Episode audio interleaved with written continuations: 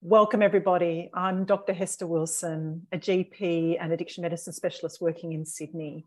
And I have the pleasure today of talking with two wonderful people Dr. Kate Fennessy, who's the senior clinical psychologist and clinical lead at Gamble Aware in Southeast Sydney, and a wonderful person with lived experience, Paul, who's going to be joining us and talking about his experience dealing with gambling in his life.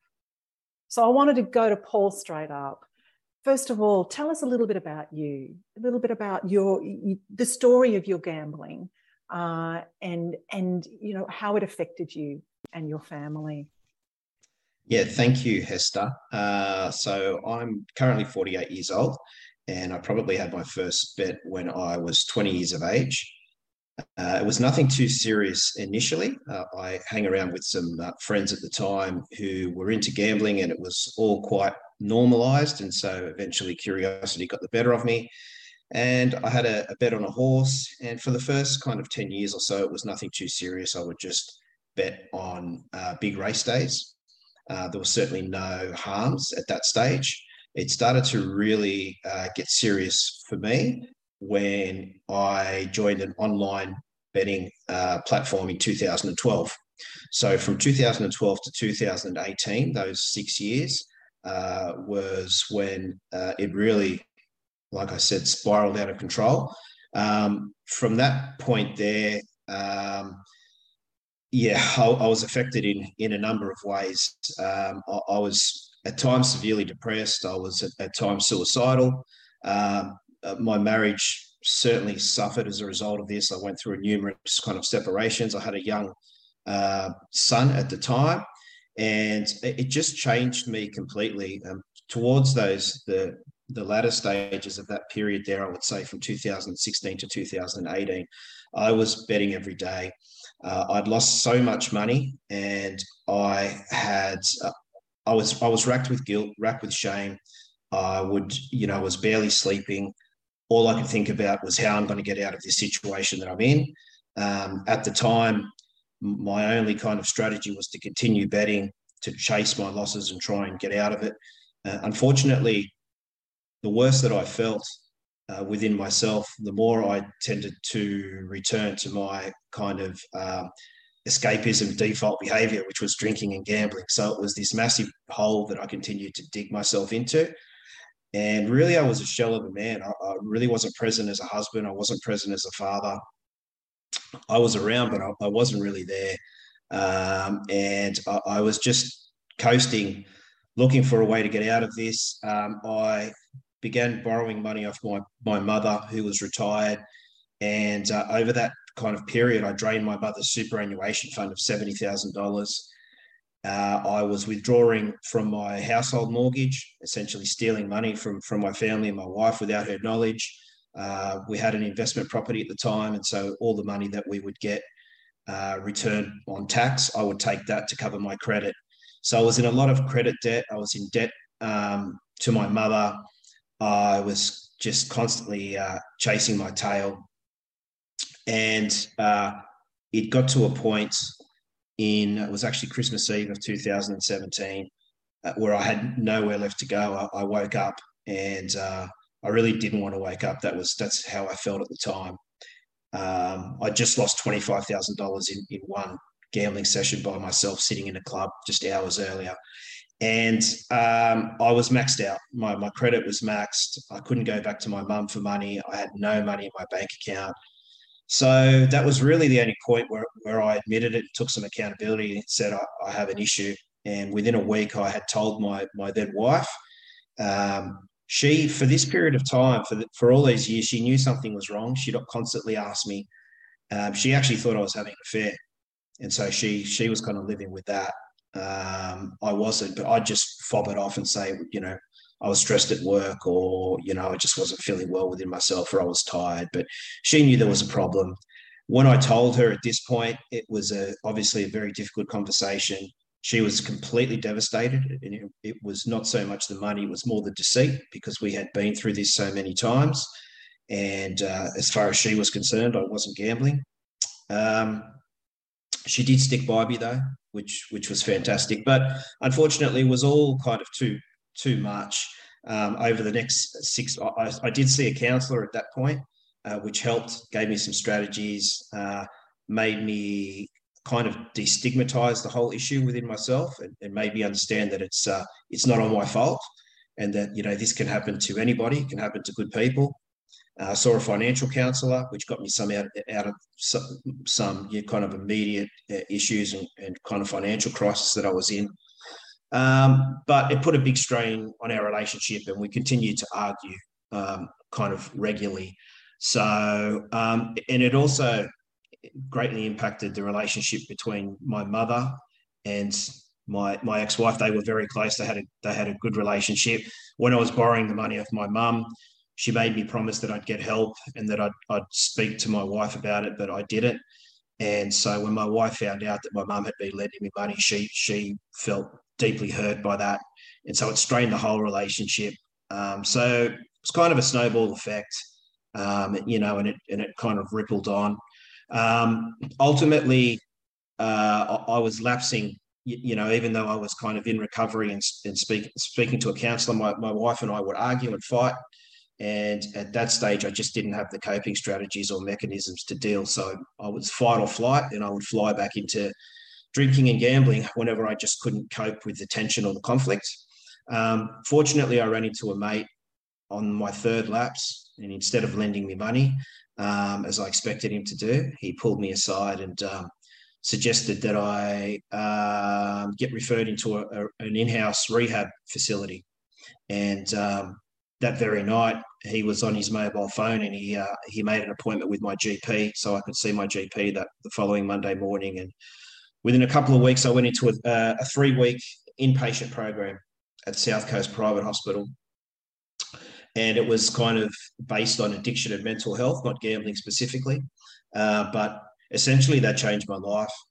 What, while I was while I was in this, now I call it a bubble, or I call it the red mist or the bubble. But while I was in the throes of this addiction, it's very hard to get have any perspective. I really couldn't see outside of the bubble because all I could literally think about was my next bet and the trouble I was having and how and how I could get out of it. And um, it was only when I I was removed from it altogether. Obviously, in, in this program, I couldn't drink, uh, I couldn't gamble. I had professionals around me. I was fed. Um, all I had to worry about was kind of learning and recovery.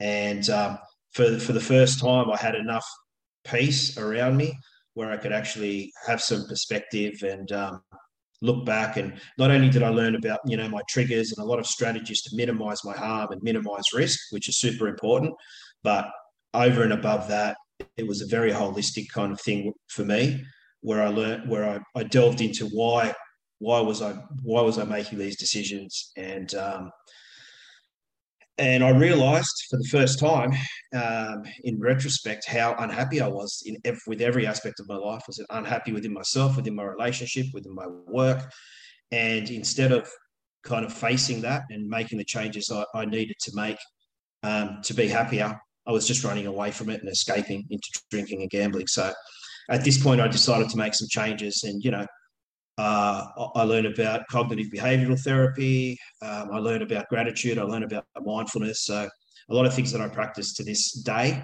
And uh, I changed as a person. I, I, came out of there, I believe, a different person. And it's not, um, it's not a straight, it's not straightforward. I didn't when I came out of rehab, I didn't have a bet for a year, and then I got cocky and decided to re- reward myself because uh, I felt good about the fact that I hadn't had a bet for a year. Um, so then I, I, had a small bet, which you know kind of got out of control, and I lost more money. And um, I learned that it's not something that goes away, and it's something that you know I have to continue to manage to this very day. And I, and I also now know now very well the difference between a lapse and a relapse, and the fact that recovery is very rarely a, straight line. Uh, I would say probably never, and there's going to be dips. And um, now when I lapse, instead of beating myself up and catastrophizing the next morning and just going back to bedding to try and get out of the situation, I, I kind of collect myself and um, think about the situation and the circumstances around that lapse. Who was I with? Where was I? Did I have access to cash?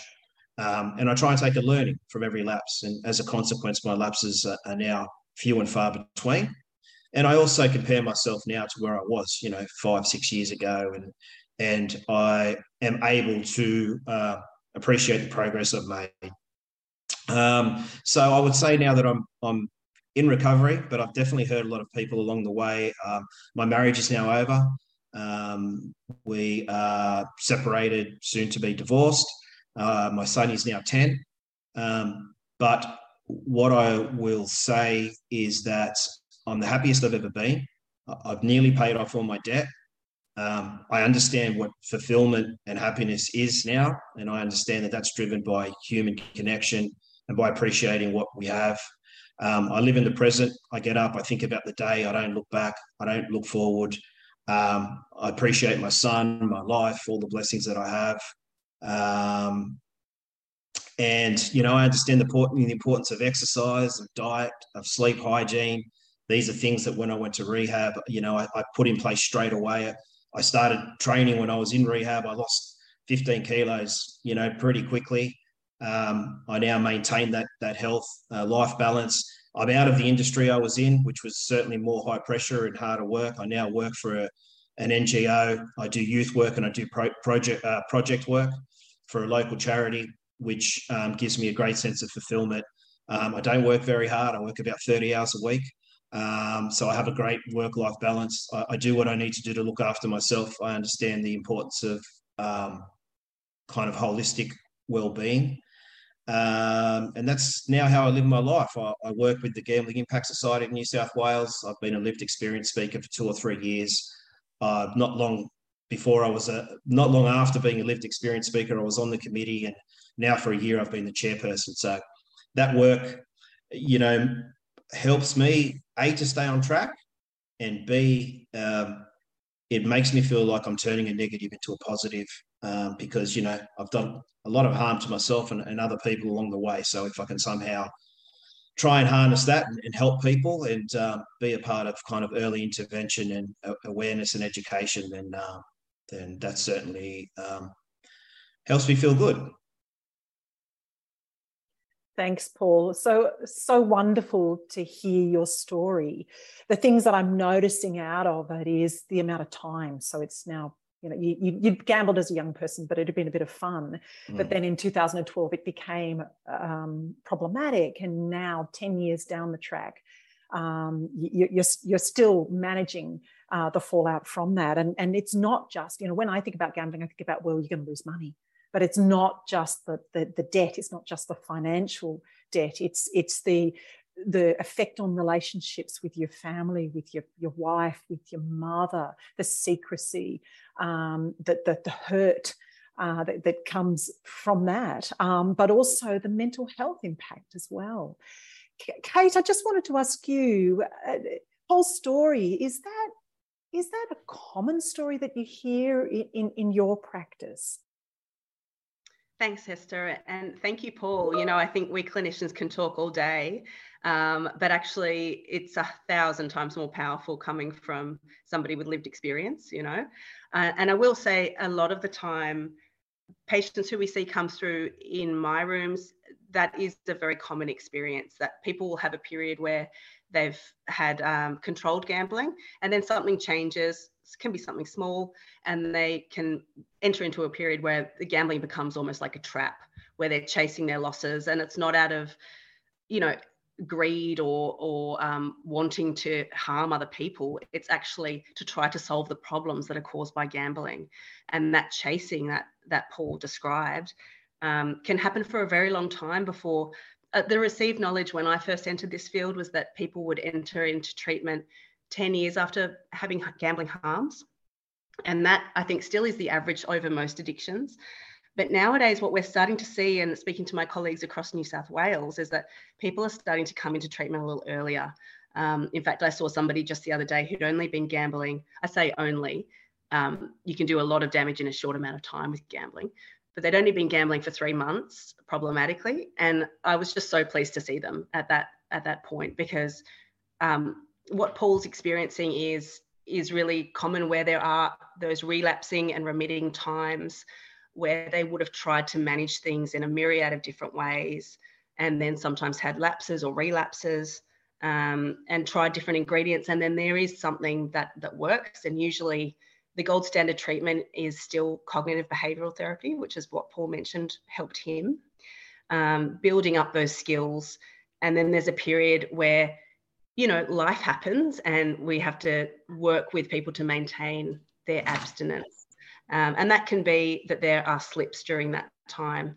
And that time is also very special because people are integrating the therapy that they've received and the changes that they've made and their life is changing um, and you know it's not just about stopping a problematic behavior it's about building a meaningful life after that time as well so it can be you know it can be a long term um, you know treatment course with lots of different ingredients for people. And you also asked me about harms um, and how those developed and and what paul described was very typical in a way there too, where because gambling can be so build so much shame and so much guilt um, in people, it, it, can lead to those suicidal thoughts and feelings, and and we see that in about fifty percent of people who come through. Um, and it, the financial harm is financial health is one of the main indicators of psychological and physical health. So there can be a lot of harms there just from the financial fallout. But the erosion of trust happens over time with relationships. So relationships take a hit and they often take a hit later on, as Paul described too.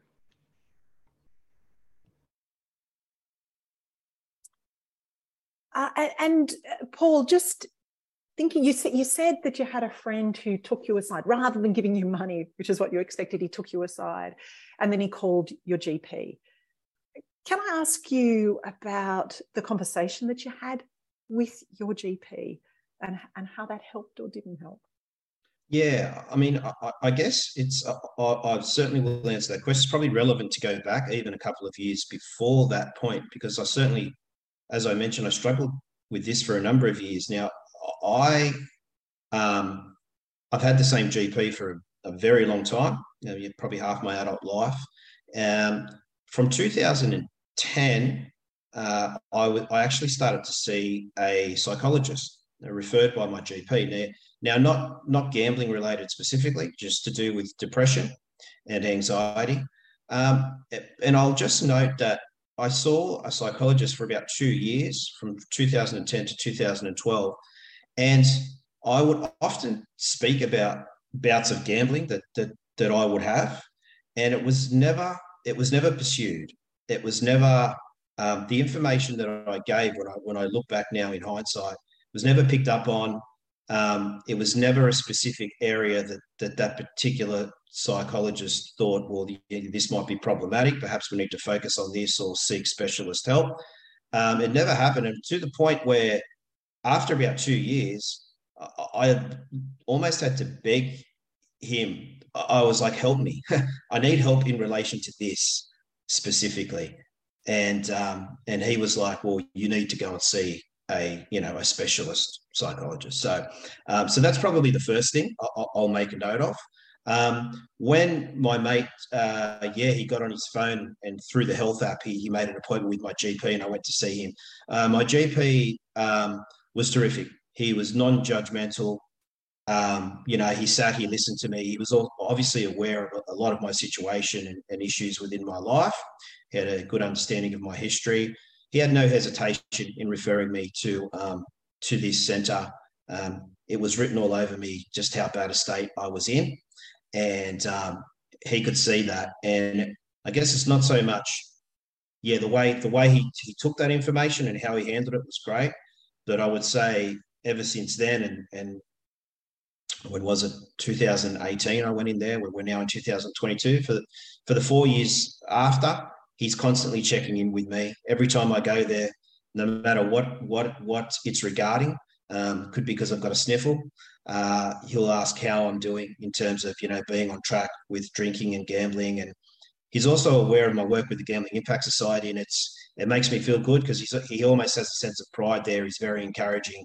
You know, he he's he's um, certainly made it known that he that he thinks it's great what I'm doing, and um, and that kind of that kind of helps me. So, um, yeah, and, and the other thing that he did, my GP, I would say, is that he he focused a little bit on the the kind of correlation between drinking um, alcohol consumption, and gambling harms. So, you know, I, I, did most, if not all, of my real damage when I was, you know, affected by alcohol and or drugs. And um, and yeah, he, he's he was really quick to hone in on that, and he checks in on that, and he's just put he he even has put some kind of um, informal boundaries in in place with me, just things for me to think about in terms of my drinking, um, because he knows that that can lead to you just poor decision making, and um, is a way to you know could could be a, a way to kind of lapse as such. So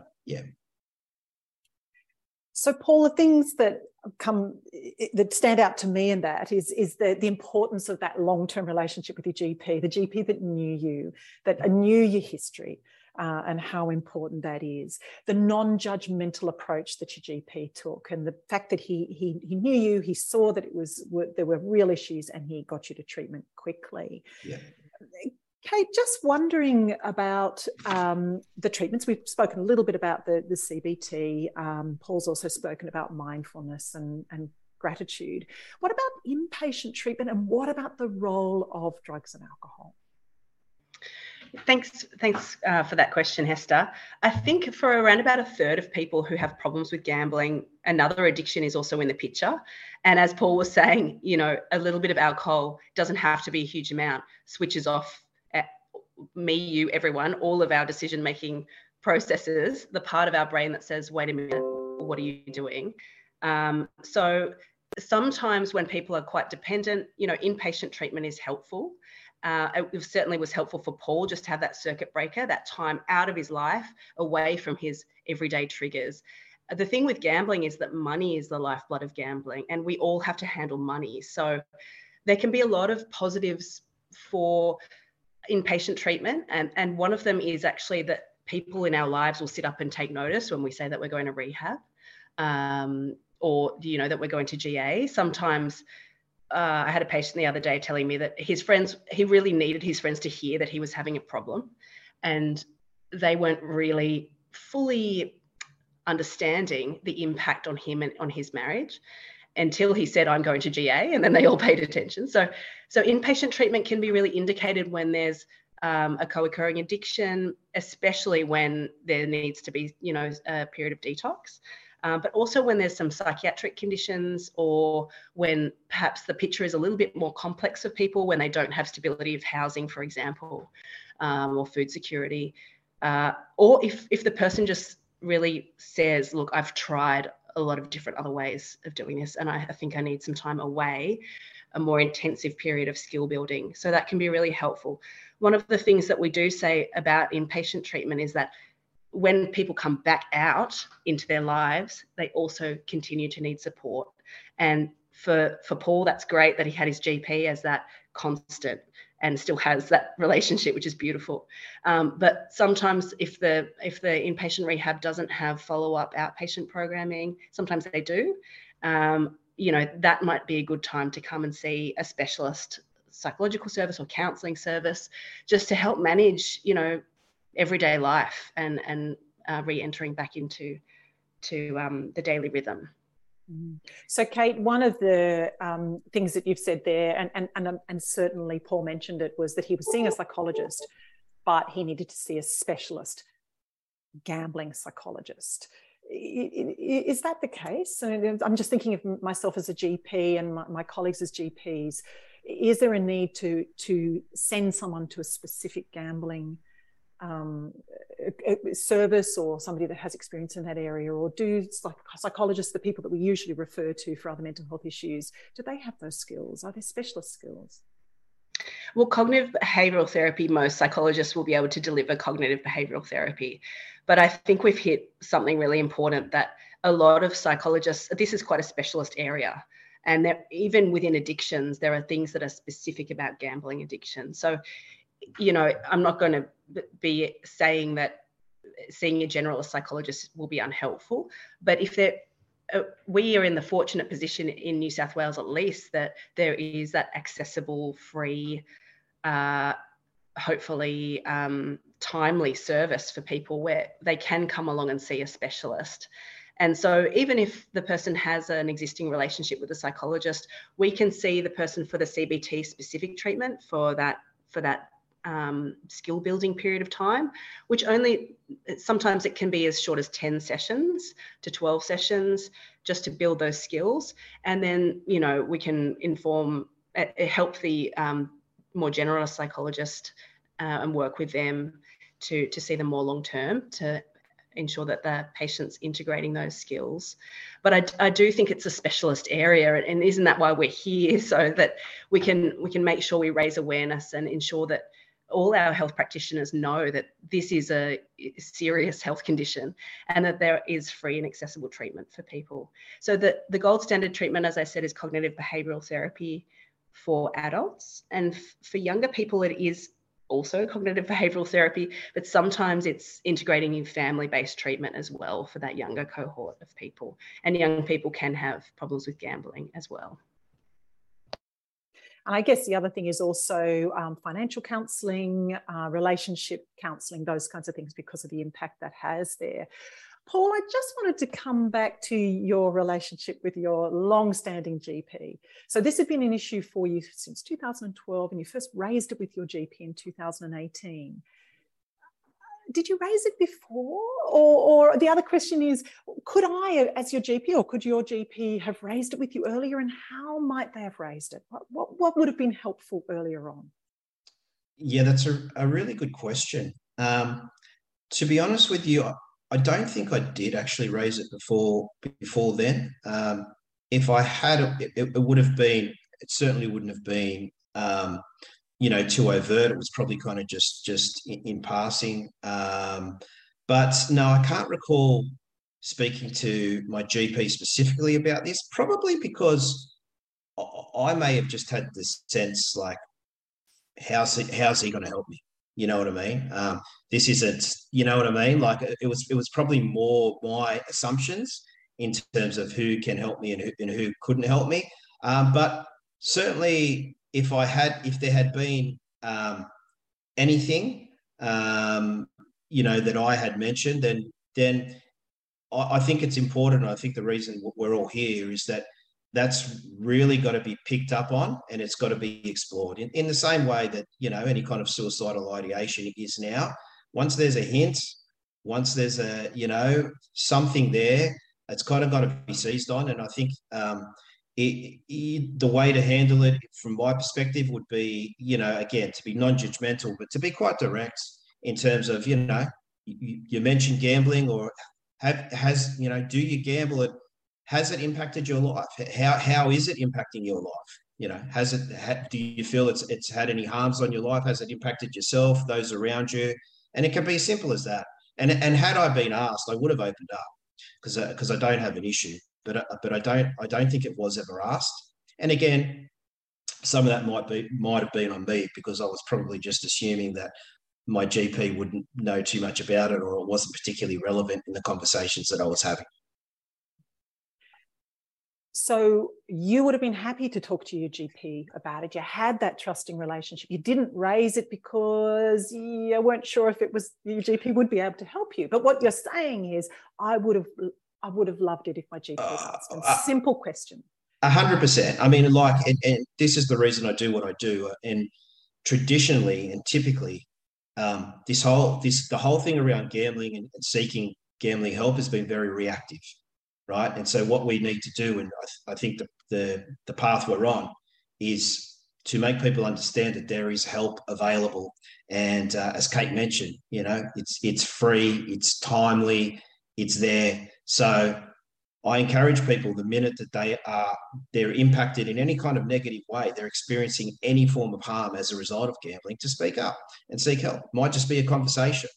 Um, but you know, typically what happens is people wait, they wait till they've hit rock bottom or they've, you know, done a lot of damage to themselves, they've hurt people around them, they're in massive amounts of debt, they've broken the law, or God forbid, they've, they've attempted suicide. Um, and in, indeed, you know, uh, we know that a lot of people do take their own lives um, because of gambling issues. Uh, um, so, um, so the message is yes, it, it, speak up, and certainly, I think from a GP's perspective, just to have it on the radar um, as something that's so prevalent in today's society, and we call it silent addiction because people don't want to talk about it.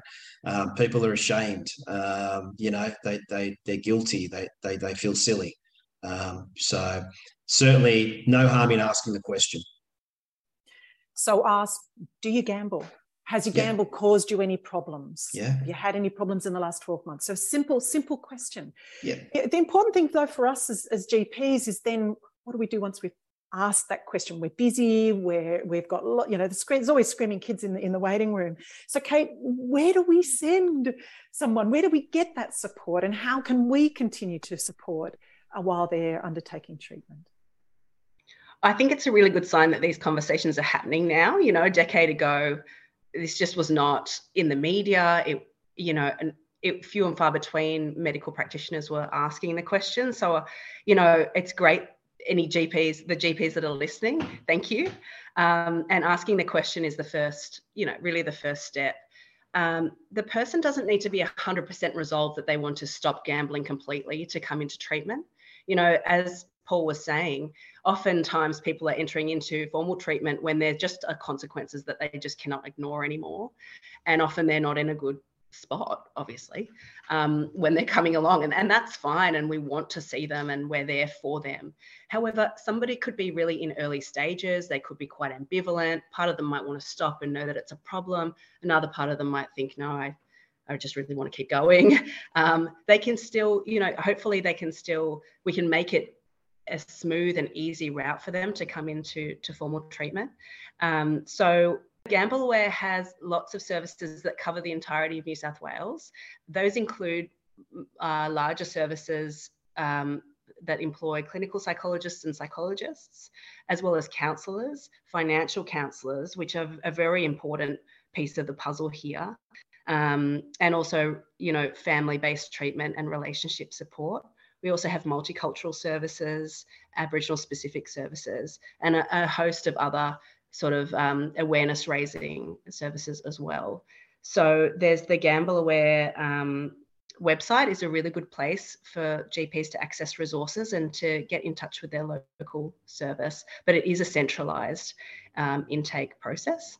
So I think one of the main barriers to treatment can often be that you know people are aware uh, thinking that they might be judged by the person so i just i want to say that we we see people with gambling problems all the time every day. And um, the patient is not alone in this. Um, and we can see patients at any stage of you know motivation or level of awareness. So we'd be really happy to take your referral I would just add uh, this is a New South Wales RACGP podcast, but many of my colleagues might be listening to this who work in the ACT or outside New South Wales. And there are free, confidential gambling programs around Australia. So there is a, a national website. You know, please check that out. But there is treatment available. So that's what's important for me as a, as a GP. I know my patients want me to ask. I know it's an issue for many people. I can ask and I can support them to actually seek treatment. And one of the things that we know is that me as a GP with that strong therapeutic alliance with my patients can really support someone to actually take that referral and run with it. And over the time that um, my patient is seeing someone in that specialist service, I am there to support them, as, as Paul found with his GP. I wanted now to just um, ask Paul about being in a crisis and and and how you might be assisted in in that um, mm. situation. Yeah, thanks, Esther. Um, while I say the rehab was the, the inpatient three week rehabilitation program was really the catalyst for me, um, I cannot understate how important the initial counselling was. When I made that decision to take accountability, what I did at that time is I called the gambling hotline and um, I, I was on the phone to someone and they referred me directly to a local Mission Australia gambling counsellor. So uh, I think the same day um, I, I, had spoken to that Mission Australia counsellor, and within a couple of days, I, I was literally in the office uh, undertaking my, my first session with that uh, gambling counsellor, no charge. So it was very quick. From there, I was put straight in touch with a financial counselor. So at that at that stage there, I was in crisis. Like I was, I couldn't see a way out. It was hopeless for me. I was in total total crisis, and the importance of seeing a, a gambling specific counselor in my mind is that they recognize this that they deal with this every day and so they can they, they they know how to kind of take that in and to quickly make you understand that there are many others in the same situation and that you can get through it. There is hope. And then we just kind of chip away at the important things like how are you going to pay the bills for the next week? Let's get you in front of a financial counselor who can advocate for you. I remember at the stage I had a tax bill and um, they told me exactly what to say to the tax department. So you know, I could I could get on a plan and, and, things of things of that nature. You know, you prepare budgets, this, that, and the other. Um, but if it wasn't for the fact that I saw the counselling, the the gambling counsellor um, very quickly, and I could get through that moment of crisis, and that I could understand that I can that you know the sun's going to the right sun's going to rise tomorrow. I can get through this. There is hope. You know, it might take a bit of work, but I'm, I'm on the right track. I may have never got to the point where, where I went into that to that rehab program and was able to take a kind of more holistic view. So in terms of just minimizing the harm, quick strategies, understanding your triggers, what you need to do to prevent yourself um, from getting in those same situations over and over again.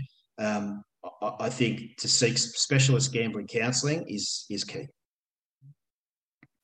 So hope that things can change is is really important, Paul look, I, I, wanted to give you both the chance to, to have some final takeaways. Kate, first of all, I'll, I'll ask you, what are your, what are your important takeaways for me and, and my GP colleagues? I guess we know what works for people, and that's several points that we've already touched upon, but sometimes it's worth repeating that for people who are struggling at any stage of their gambling problems, and also partners and family members who are affected by gambling, um, what works is free, actually, um, treatment that's specialist, that is really confidential, and that people are not going to be worried about this going on to any, you know, Medicare records or uh, to be broadcast on clinical notes. Um, so being really confidential uh, is is really important, um, and that holistic view where we are referring to a network, a team where sometimes there can be higher risk, so we can manage that, other times it might be that a financial counsellor is indicated. So we work within a team to support that person.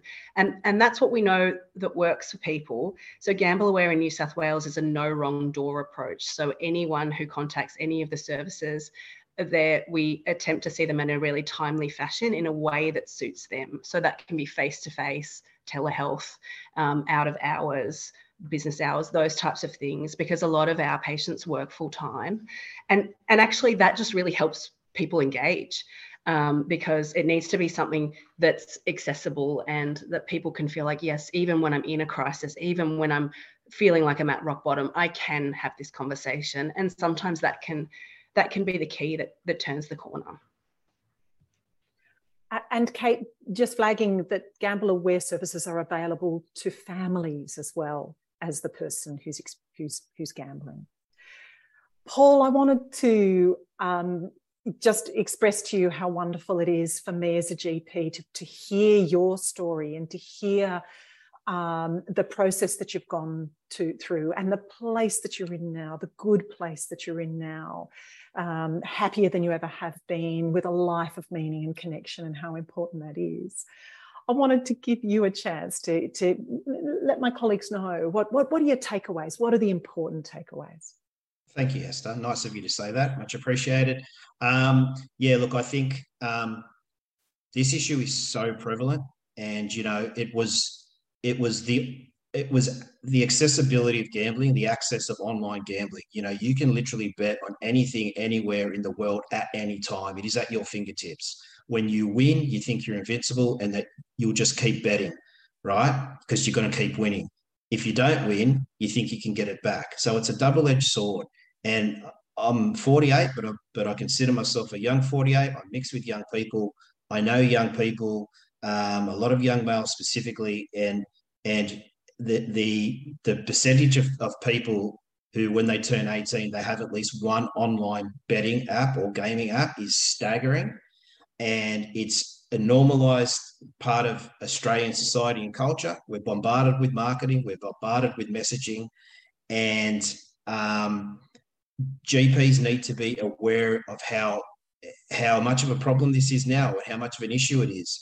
Um, you know, um, and they need to ask the question.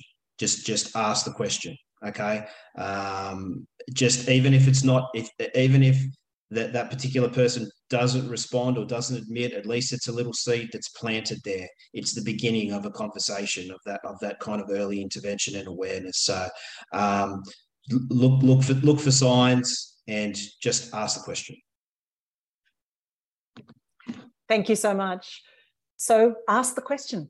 We see the vast majority of Australians every year in general practice I think ask the question as we would any other uh, question around uh, exercise, mood, diet, um, smoking, alcohol, other drugs. Ask the question and, and know where to refer. And here in New South Wales, we have wonderful uh, Dr. Kate with the Gamble Aware, um, and, and that is all around the state and around Australia as well. There are services that we can refer to. Kate, I wanted to thank you for your time today uh, it's brilliant having such expertise um, to help us assist our patients uh, to the best that we possibly can. And Paul, thank you. Thank you so much. It is so important to hear that story. And, and, and for me, it's asking and asking early and supporting and knowing that there can be really fantastic outcomes.